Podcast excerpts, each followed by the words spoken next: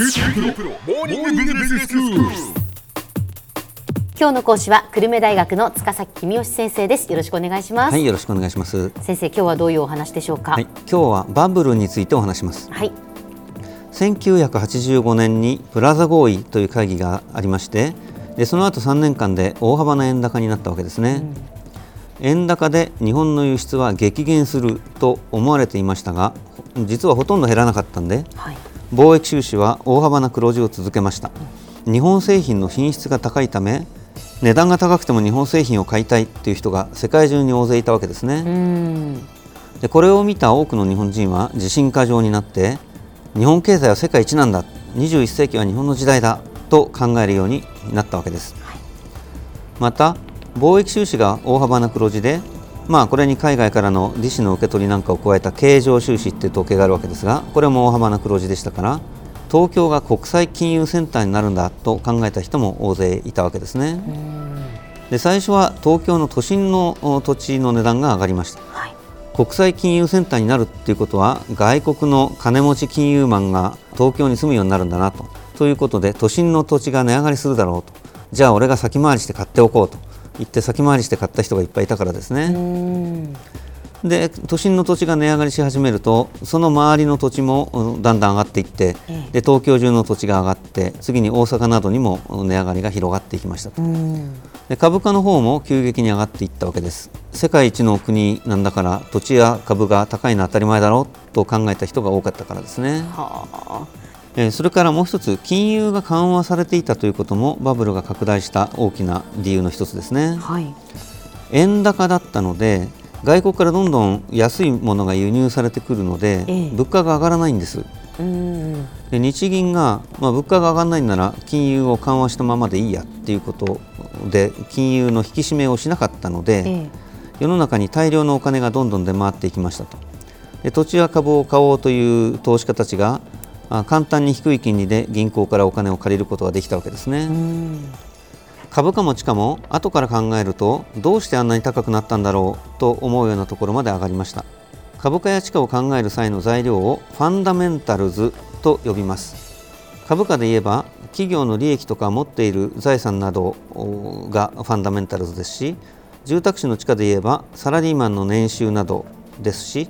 商業地の地価で言えばその土地を買って商売するといくらぐらい儲かるのかといったことがファンダメンタルズです。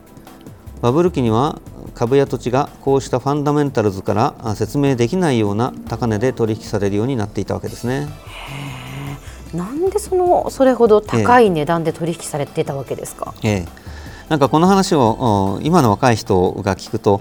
当時はどうせ経済が分かっていない人々がバカな買い物をしたんでしょっていうふうに思う人多いと思うんですけども、そうじゃないんですよね。うん。当時日本経済を動かしていたようなとっても賢い人たちが株や土地をお一生懸命買ってたわけです。はでこれがそのバブルというものの大変興味深いところですから当時の賢い人たちが何をしていたのかということをちょっとお話ししましょう。あはい。バブルの時に賢い人たちは当然今の株価や地価が今のファンダメンタルズから見ると高すぎるんだってことは知っていたわけですね。ええええ。だけど21世紀は日本の時代で日本経済は今後も発展し続けるならば経済のファンダメンタルズがこれから上がっていくはずだと。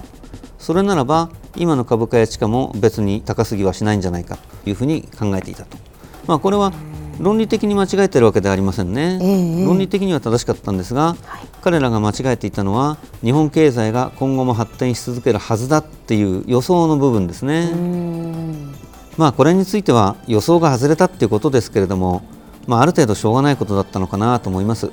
そうですか、えー当時の状況を考えると日本人が日本経済の先行きに自信を持つことはとても自然なことだったわけです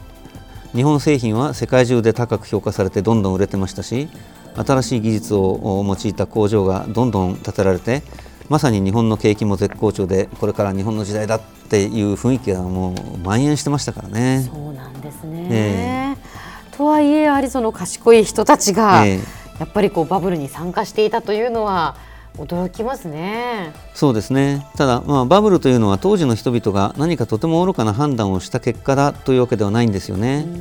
それよりは、まあ、ユーフォリアに陥っていたということだと思います。ユーフォリアって何ですか、ええユーフォリアってその熱狂とか陶酔とかあーいうふうに訳すのが普通ですかね。バブルが愚かな判断の結果ではないということは大変に重要なことで、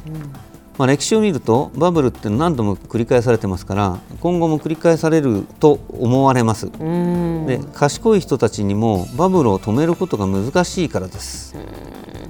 今後もじゃあバブルは起きるかもしれないと、ええええでもそういう時に、ええ。まあ、それにこう飲まれないというか、私たちがその損をしないためには、どういうことを気をつけていたらいいんですか？そうですね、まあ、あのこれさえやっとけば大丈夫だっていうことはないんですけども、ええ。私なりに4つアドバイスをするとすれば、はい。以下の4つを見ておきましょうということですね。で1つ目は人々が強気であってその理由がなんとなく示されている。例えばこんなに株高くて大丈夫か？大丈夫だよ。日本経済は世界一なんだから。というようなそれらしい理由があってみんながなぜか納得してしまっていると。うんで2つ目は株価なんかがとっても上がってるんですけども一般の物価はインフレじゃないので金融の緩和が続くことですね。日本のバブル期は円高で輸入品が安く入ってきたので一般の物価は安定していましたと。日銀は金融の引き締めをしませんでしたと。えで3つ目は今まで投資に全く興味を示していなかった人たちがあーみんな投資をし始めることですね。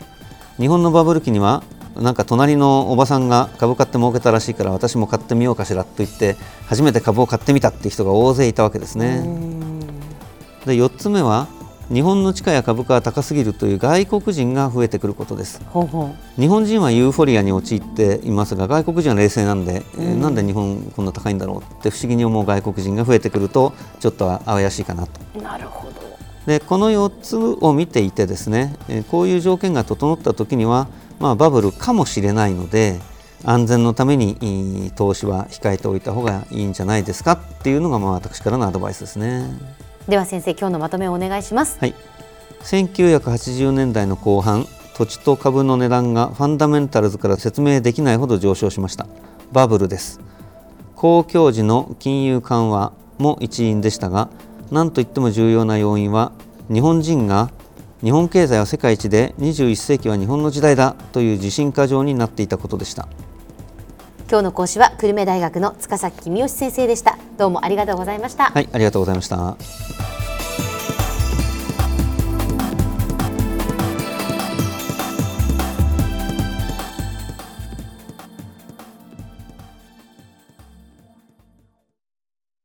QT PRO は通信ネットワーク、セキュリティ、クラウドなど QT ネットがお届けする ICT サービスです。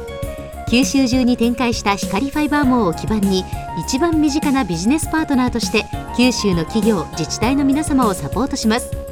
詳しくは QT プロで検索を。